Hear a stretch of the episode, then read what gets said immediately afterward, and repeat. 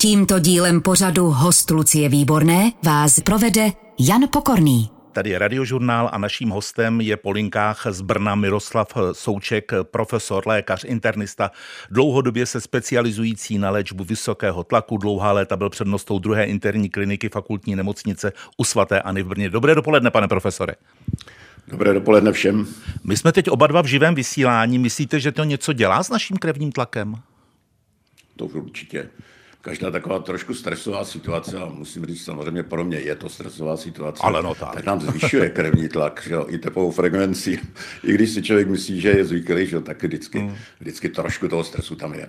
Hodně lidí si pořizuje takzvané chytré hodinky, které měří tepovou hmm. frekvenci, taky EKG, jaksi EKG, hmm. saturaci kyslíkem. Vy máte rád tyhle vymoženosti?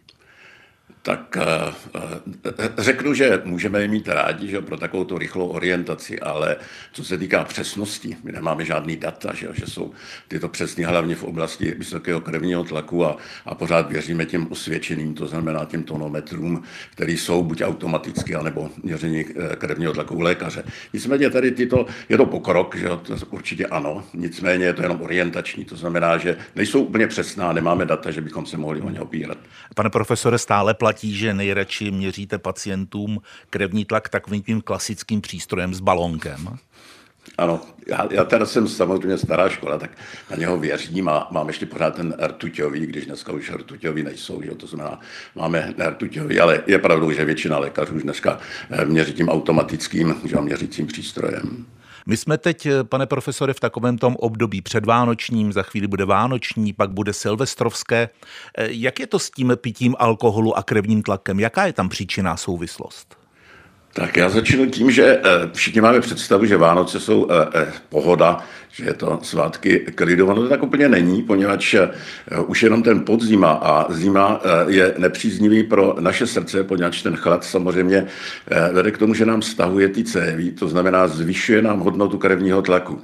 A není to otázka jenom zvýšení hodnot krevního tlaku, ony ty důsledky jsou katastrofální někdy, poněvadž když nám klesne teplota, řeknu o 10 stupňů, tak se nám zvýší výskyt infarktu o 7%. To znamená, že největší výskyt infarktů je právě v prosinci a v lednu. To znamená, že chlad pro naše srdíčko je horší, jak někdo říká v letě vedro, že to není dobře pro kardiaky, tak bohužel v zimě je to ještě, ještě horší. Že? To znamená, že vysoký krevní tlak je vlastně základem potom a urychluje nám tu aterosklerózu a je zajímavý, že je rozdíl mezi tlakem v létě a mezi tlakem v zimě. A dokonce v zimě ty tlaky jsou vyšší zhruba o 6 až 8 mm sloupce rtuti, což je samozřejmě dost.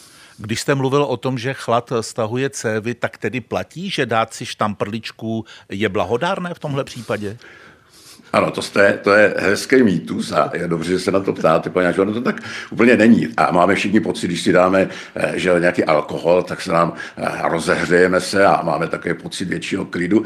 Ano, to je ta, ta, ta první fáze, ale bohužel v té následné fázi, poněvadž ten alkohol nám roztahuje ty cévy, jak zčervenáme třeba v obličeji a podobně. To znamená, že bohužel nám odtahuje, když to řeknu laicky, tu krev od těch důležitých orgánů. To znamená, zhoršuje nám potom prokrvení toho srdíčka a pro prokrvení třeba mozku. Takže v té iniciální fázi všichni to vnímáme pozitivně, ale pro, ten, pro to srdce a, a pro ten mozek v té další fázi už to není výhodný. A hlavně v zimě to není výhodný. Že? To znamená, jdeme odhrnovat sníh, že to fyzicky namahavý, tak si předtím dáme štampedlu a, a potom se divíme, že jsme dušní a máme potom kardiální problémy. Čas od času vycházejí studie s různými výsledky, že pití vína přiměřené míře je v pořádku, pak zase, že vůbec ne. Hmm. Jak se na to dívá profesor internista, majitel Vinohradu a vinného sklípku? Eh, já jsem byl takovým optimistou a vždycky jsme doporučovali, že ten 30 gramů alkoholu, to jsou 3 deci vína, jako eh, neškodí a dokonce jsme říkali, že to malinko prospívá. Už jen tady ta rovnoprávnost nepratí, protože oni měli ten alkohol dehydrogenázy půlku jenom, to znamená, hmm. oni měli dovoleno eh, jako deci a půl, to znamená, že jsme tady v rozdílu. Nicméně ty poslední studie ukazují, že ta jakási protekce, až my jsme říkali, že to prospívá, tak se prokázalo, že bohužel to neprospívá. To znamená, že dneska se doporučuje buď eh, samozřejmě abstinence, ale u zdravých eh, jedinců, kteří nemají kardiovaskulární onemocnění a dokonce ta středoevropská dieta doporučuje 1,5 deci vína, to znamená u mužů klidně do těch 3 decí. Takže já, já jsem pořád zastáncem toho, že eh, do těch 30 gramů, pokud je samozřejmě člověk zdravý, že to neškodí a, a mám takový vnitřní svůj pocit, že to dokonce prospívá. Jak často se dostanete na váš vinohrad? Eh, na, na Vinohrad se dostávám, já jezdím tam v sobotu, to znamená v sobotu trávím na Vinohradě a, a v neděli už jsem doma a připravuju se potom do, do práce. To znamená, že věnuji tomu jeden eh, nebo dva dny, řeknu v měsíci. Ale mám člověka, který samozřejmě se mě o to stará. Je pravda, že třeba víno částečně může zlepšovat takzvaný lipidový profil? Eh, ano, to, to, to je známo, pak se říkalo, že eh, ten, ten efekt toho alkoholu je v tom, že v podstatě dělá vazodilataci a roztáhne ty cévy, to znamená sníží nám hodnotu eh, krevního tlaku, sníží nám taky stres, že když se napijeme, tak trošičku ten stres jakoby z nás klesal, to, to ano, to znamená, že zasahuje nám i do metabolismu. A říkalo se, že zlepšuje ten, ten metabolický profil, to znamená pozitivní efekt jak na glykémii, tak na, na cholesterol. A, a vy jste řekl správně, hlavně LDL cholesterol, který nás nejvíce zajímá. Jak jsme na tom s prevencí, co se týká třeba měření cholesterolu? Pořád špatně?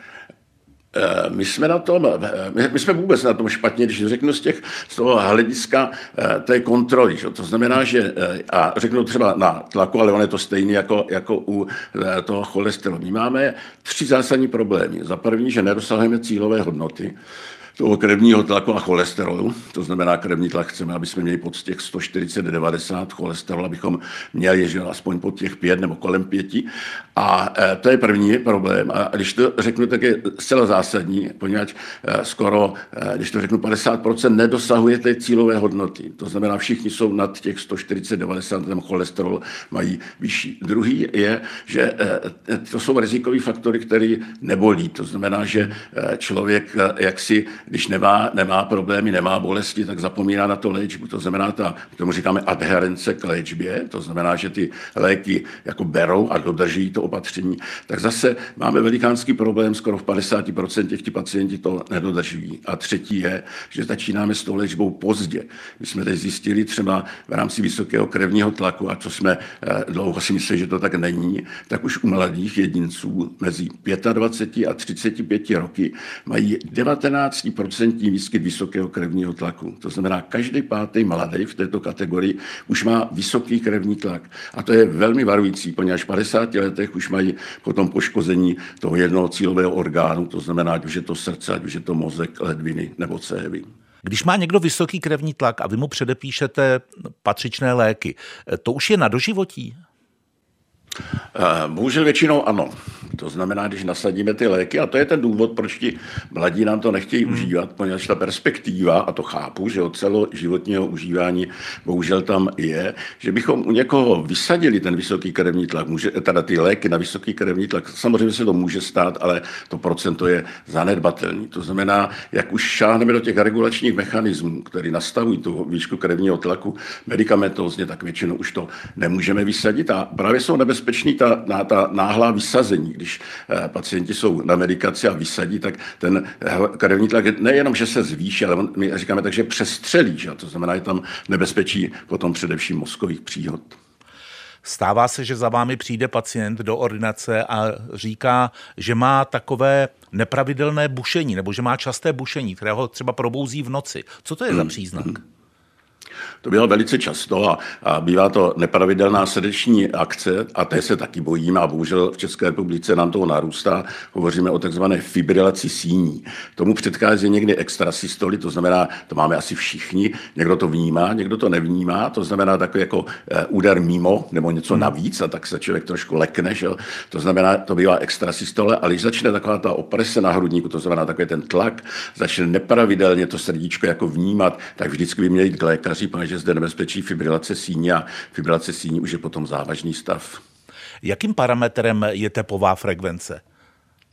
Tepová frekvence je velice důležitá, protože je nezávislým rizikovým faktorem kardiovaskulárních onemocnění. To si málo kdo eh, uvědomí a všichni hovoří o tlaku, ale bohužel i ta tepová frekvence je zcela zásadní. Že? To znamená, se pohybujeme někde v té tepová frekvence kolem mezi 60-70 je ideální u těch pacientů, kteří jsou kardiaci a kteří jsou po infarktu, tak ještě ji snižujeme k 60, aby to srdíčko se tolik nenamáhalo. To znamená, všichni, kteří mají vyšší tepovou frekvenci, ale může to být i u mladších jedinců, by si měli nechat eh, udělat EKG, nebo měli bych se vyšetřit, poněvadž může to být samozřejmě dáno psychicky, může to být dát fyzickou, fyzickou námahou, ale bohužel může to být také první projevem některého onemocnění. Při vašich slovech se dívám na ty takzvané chytré hodinky a ukazují mi 82 tepovou frekvenci. To je hodně, ne? No tak asi, že jsme ve studii, že já mám, já jsem si to měřil předtím, měl jsem 90, ale, ale teď mám pocit, že už jsem se sklidnil, takže už mám teď kolem 70, ale nedívám se na hodinky, ale jenom to vnímám, že 82 už je trošku rychlejší, že to znamená, to, to už bych se malinko nad sebou zamyslel. Jak řeknete, Stává se lidem, kteří přijdou do ordinace, že když jim lékař nebo zdravotní sestra měří krevní tlak, tak eh, oni ho mají vyšší. To opravdu existuje hypertenze bílého pláště? Existuje a je v zhruba 20 až 30 procentech. To znamená, to procento je eh, vysoké, proto doporučujeme dneska, aby měli eh, ti pacienti tonometr a, a aby ho měli takzvaně validovaný, to znamená, aby ho měli ověřený, že je přesný a, a v, měli by si měřit v domácím eh, prostředí. Pač syndrom bílého pláště, eh, oni existují dva ty eh, jaksi výkyvy. To znamená, syndrom bílého pláště znamená, že v ordinaci mám vyšší hodnotu krevního tlaku, přijdu domů a mám normální. To znamená, že můžeme ty pacienty přelečovat. Že? To znamená, má vysoký krevní tlak, nasadím mu léky a on potom doma může mít nízkou hodnotu krevního tlaku a může být závratě a může se cítit špatně. Proto chceme, aby si měřili i v domácím a každý by měl znát, a dneska razíme, každý by měl znát svou hodnotu krevního eh, tlaku. A pak existuje druhý parametr, a tomu říkáme takzvaná maskovaná hypertenze. Hmm. To znamená, že u nás má v ordinaci normální hodnotu krevního tlaku, a teď přijde, řeknu, do práce, kde je stresový prostředí, nebo přijde domů, eh, kde taky nemusí být vždycky klid a pohoda, a tam mají vyšší hodnotu krevního tlaku, že je to úplně obrácený. To znamená syndrom bílého pláště, vysoká hodnota krevního tlaku v ordinaci a maskovaná hypertenze potom v domácím prostředí. A ta maskovaná hypertenze, o té se málo ví a málo se o ní hovoří a je více riziková než ten syndrom bílého pláště, poněvadž v tom domácím prostředí že jste daleko větší časový úsek, když to v té ordinaci jste chvíli. Jak tedy si správně měřit krevní tlak? Platí, že třikrát po dvou minutách a vzít tu první a třetí verzi a zprůměrovat to? Tak, trošku to jenom poopravím, ano, je to správně. Měli bychom, když poprvé vůbec měříme hodnotu krevního tlaku, a toho pacienta neznám, tak měřím třikrát na levé horní končetě a na pravé a beru vždycky průměr z druhé a třetí, ne z první. Mm-hmm. Ta, ta první je vždycky nejvyšší, to je, to je ten první takový kontakt s tím, takže ta byla nejvyšší, tak bereme průměr z druhé a třetí. A v současné době, eh, když eh, nevím, praktičtě lékaři nemají dostatek času, tak eh, stačí nám ta druhá. Nikdy nebereme tu první. To znamená, správně to průměr z druhé a třetí hodnoty.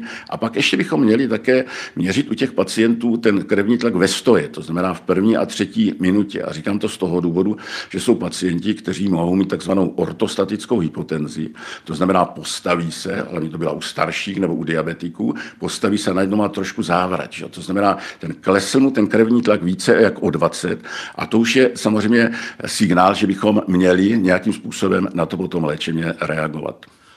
Posloucháte podcast Host Lucie Výborné. Posloucháte radiožurnál, naším hostem je profesor Miroslav Souček, lékař, který se specializuje na léčbu vysokého krevního tlaku. Dlouhá léta byl přednostou druhé interní kliniky fakultní nemocnice u svaté Ani v Brně. Pane profesore, co jste chtěli říct svého času projektem Srdce v hlavě? Eh, Srdce v hlavě je projekt, myslím si, nesmírně důležitý z hlediska toho, že eh, cílíme eh, na to, abychom si uvědomili, a, a uvědomí se to v té hlavě, že máme jenom jedno srdce, nemáme párový orgán a že bychom se měli o něho starat. To znamená, že máme dvě takové etapy, to znamená, že hovoříme o takzvané primární prevenci, to znamená, ještě jsme nedostali infarkt, ještě nemáme po mozkové příhodě, to znamená, že bychom si měli eh, starat ve smyslu eh, hlídání těch rizikových faktorů. To znamená, abychom neměli vysoký krevní tlak, abychom nebyli obézní, abychom neměli cukrovku, že? abychom eh, přestali kouřit a tak dále. To znamená, je to ten, říkáme tomu, zdravý životní styl. To znamená, abychom se dostatečně pohybovali, střídně jedli a, a udržovali si váhu. To znamená, to je zásada k té primární prevenci, aby nevznikly ty infarkty, aby nám nevznikaly ty mozkové příhody. Bohužel, když už se to stane, tak ta sekundární prevence, říkáme, to je sekundární prevence, tak ta je ještě daleko důležitější, poněvadž každý další poškození, každý další infarkt, každý další eh, mozková příhoda samozřejmě ten organismus výrazným způsobem zatěžuje, ovlivňuje jednak kvalitu života, ale hlavně délku života. To znamená, my chceme říct o to, že bychom se měli o to svoje srdce dostatečně starat, že to nepřijde přijde samo, že to srdce není eh, vždycky zdravé, že jo? ale eh, samozřejmě záleží na tom, jak my se k němu chováme. Na mailovou adresu dotazy zavináč rozhlas.cz přišla otázka, která se týká eh, té pasáže sekundární. Mohou lidé po infarktu do sauny, ptá se posluchač? Samozřejmě velmi opatrně, poněvadž tam záleží na tom a hlavně záleží na krevním tlaku, jestli je dostatečně léčený, to znamená ano, můžou do, do sauny, ale je zapotřebí, aby byli trénováni, to znamená ne, jestli tito pacienti dlouhodobě chodí do sauny, hmm. dostane infarkt, takže samozřejmě může pokračovat. To znamená, že je to vždycky individuální, protože já nevím, jaký je rozsah toho infarktu, on může být malý, samozřejmě infarkt může být rozsáhlý infarkt a v tomto případě se vždycky bych se poradil s lékařem, poněvadž máme dneska na to metody, jak určit, jestli ti pacienti zvládnou tady to, tu změnu, že tepla, studena, anebo ne. Když mluvíme už po několikáté o té změně teplo a chlad, jak vy se díváte na módní otužování?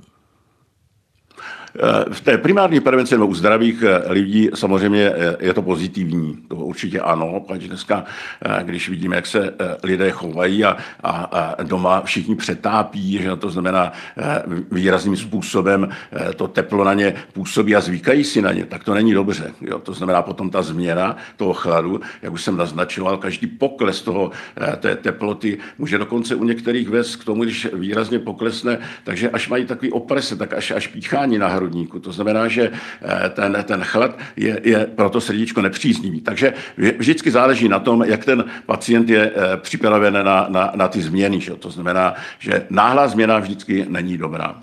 Znovu se dívám na takzvané chytré hodinky. Tepová frekvence se snižuje z 82 na 80, pane profesore, tak už je to lepší. Ale napsal nám jeden z posluchačů, co dělat v případě nízké klidové tepové frekvence, eh, cirka mezi 50 až 50, 56 a 58 tepy za minutu. Tak já, to je normální. Ještě by mě to nevzrušovalo. Hmm. 50, může to být normální. U koho to bývá normální? Bývá to u sportovců, u pacientů trénovaných, že jo? to znamená, ale na druhé straně to může být také pacient, který užívá léky, který snižují tepové frekvence, protože ho neznám, že může mít třeba beta blokátor. A u těch infarktů my chceme, aby ta, ta tepová frekvence byla kolem 60, poněvadž každý to zrychlení, že jo? to znamená, to srdce musí odpracovat. Že jo? To znamená, jako čím rychlejší ta tepová frekvence, tím větší je potom spotřeba třeba eh, kyslíku a zbytečně to srdíčko vyčerpáváme. Když už jsme u těch technologií částečně, dají se, pane profesore, v době takového toho dynamického rozvoje informačních a komunikačních technologií sledovat pacienti s vysokým tlakem třeba na dálku? No i určitě telemetrická medicína dneska má hmm. zelenou a my máme možnosti sledovat eh, hodnoty nejen toho krevního tlaku, ale i té tepové frekvence. To znamená, říkáme tomu tzv. ambulantní monitorování krevního tlaku, kdy ten přístroj mají připojený na sobě a hodnotíme to po 24 hodinách. Můžeme to u některých hodnotit třeba po týdnu a podobně. To znamená, tyto, tyto, tyto zařízení máme k dispozici. Ale to není ten klasický známý holter, to je nějaký čip, který se dá někam ke klíční kosti kosti a ten... Ano, ano, to je něco jiného, že jo, to znamená, ten, eh, ono se nemá říkat Holter, pač ten pan Holter eh, vlastně eh, sledoval nepravidelnost srdeční frekvence, že on hmm. lidově se to zavedlo, samozřejmě Holter tlakový, ale správně to ambulantní monitorování krevního tlaku, že? tak už nikdy neřekneme holter, ale, ale té dlouhé ambulantní monitorování. Ale oni to říkají lékaři, že když to slyším, a i profesory to někteří říkají. Jo. Tak víme, víme, o čem mluvíme. Eh, co ano. všechno dnes my už víme o vlivu stresu na srdce?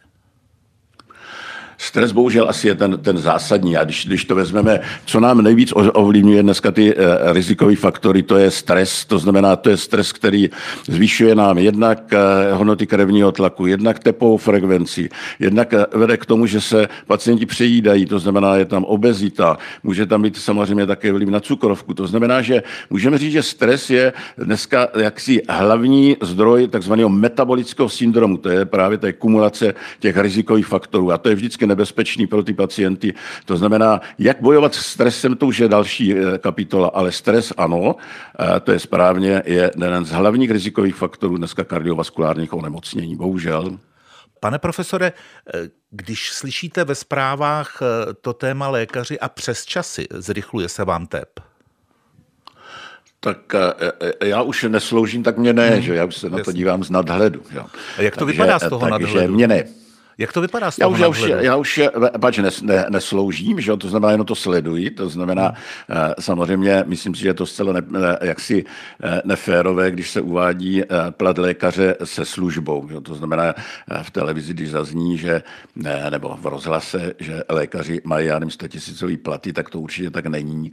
A bohužel by se vždycky mělo říct, která je to základní platba, jako bez služeb. A pak nad k tomu ano, vydělávají si pomocí služeb služeb, to znamená, můžou si ten eh, plat třeba zdvojnásobit, strojnásobit, ale je to z jejich samozřejmě volna, je to z jejich volného času a e, chápu, že když jde někdo na medicínu, tak musí počítat s tím, že sloužit musí. Že? Ale tady toto je vždycky falešný údaj, e, o kolik lékaři vydělávali a myslím si, že to není správně. Vraťme se k, k krevnímu tlaku. Už jsou, pane profesore, nějaké relevantní studie na téma COVID a krevní tlak? To jsou, ano, COVID postihuje a COVID hlavně postihuje srdíčko a několika mechanizmy. Hlavně dochází k tomu, že zvyšuje srážlivost, to znamená, je zde nebezpečí eh, buď embolí a, a nebo v metku do, do srdce, to znamená, může vznikat i infarkt myokardu, ale bohužel nám může to srdíčko postihovat taky jako, jako pumpu, to znamená, snižuje tu stažlivost toho srdce a, a může vést k srdečnímu selhání. To znamená, že v současné době právě eh, nám začíná zase narůstat eh, výskytu covidu, to znamená, měli bychom být opatrní, pač srdíčko může být poškozeno nejen eh, od covidu, ale i od těch běžných viróz, které v současné nebo v této době eh, samozřejmě nám narůstají od angína a podobně. To znamená, zánětlivá onemocnění samozřejmě nejsou prospěšní ani pro srdce, ani pro ten kardiovaskulární systém. Vy už jste mluvil o rozdílu mezi muži a ženami v souvislosti tedy s krevním tlakem. V čem spočívá? Eh, ten, ten rozdíl ve vysokém krevním tlaku, on je dan geneticky trošičku, že jo, a, a hormonálně. To znamená, že výskyt hypertenze, když to řeknu v České republice, u mužů máme eh, skoro 49%, to znamená skoro každý druhý má vysoký krevní tlak, když to u žen je to jenom 33%. Jo. To znamená, že eh, ten, ten základ je genetický a hormonální, ten rozdíl. Nicméně potom, když dochází k léčbě vysokého krevního tlaku, tak eh, eh, musím říct, že ty ženy jsou eh, daleko poctivější v té léčbě, dodržují ty léčebná opatření daleko více než mužů. Že? To znamená taky, když se má dosáhnout té cílové hodnoty, to znamená pod těch 149, ty ženy jsou na tom daleko lépe. To znamená, že skoro o 10% jsou na tom lépe než muži co mi pořád vrtá v hlavě, jak je možné, že téměř 50% lidí po čase tu léčbu samo ukončí? Tu medikaci? No, pač, ten, eh, je to takzvaný nebolestivý rizikový faktor. Že? Ten pacient nemá eh, žádný potíže, to znamená, má pocit, že, že už může ty, ty hmm. léky vysadit. A my dneska máme, oni nám ti pacienti tvrdí, že to, že to užívají. Tak máme dneska jednoduchou metodu. My máme možnost vzít vzorek krve a tam zjistíme, jaká je hladina toho léku. To znamená, jestli vůbec ty léky užívají.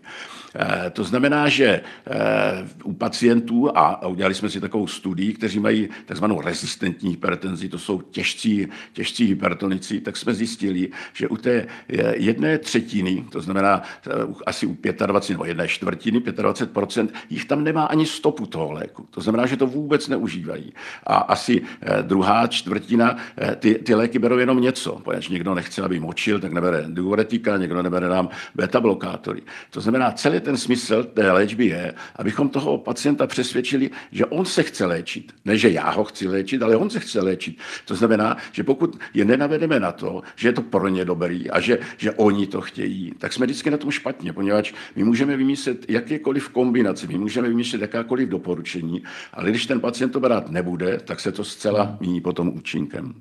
Když se dívám do mailu, tak řada těch dotazů je velmi individuálních, na co vy určitě potom řeknete, že je potřeba, aby se na toho posluchače či posluchačku podíval lékař. odborník, lékař, specialista. Ale jeden dotaz, který si myslím, že je zodpověditelný, přišel před chvílí. Jaký vliv má panická ataka na krevní tlak? Hmm.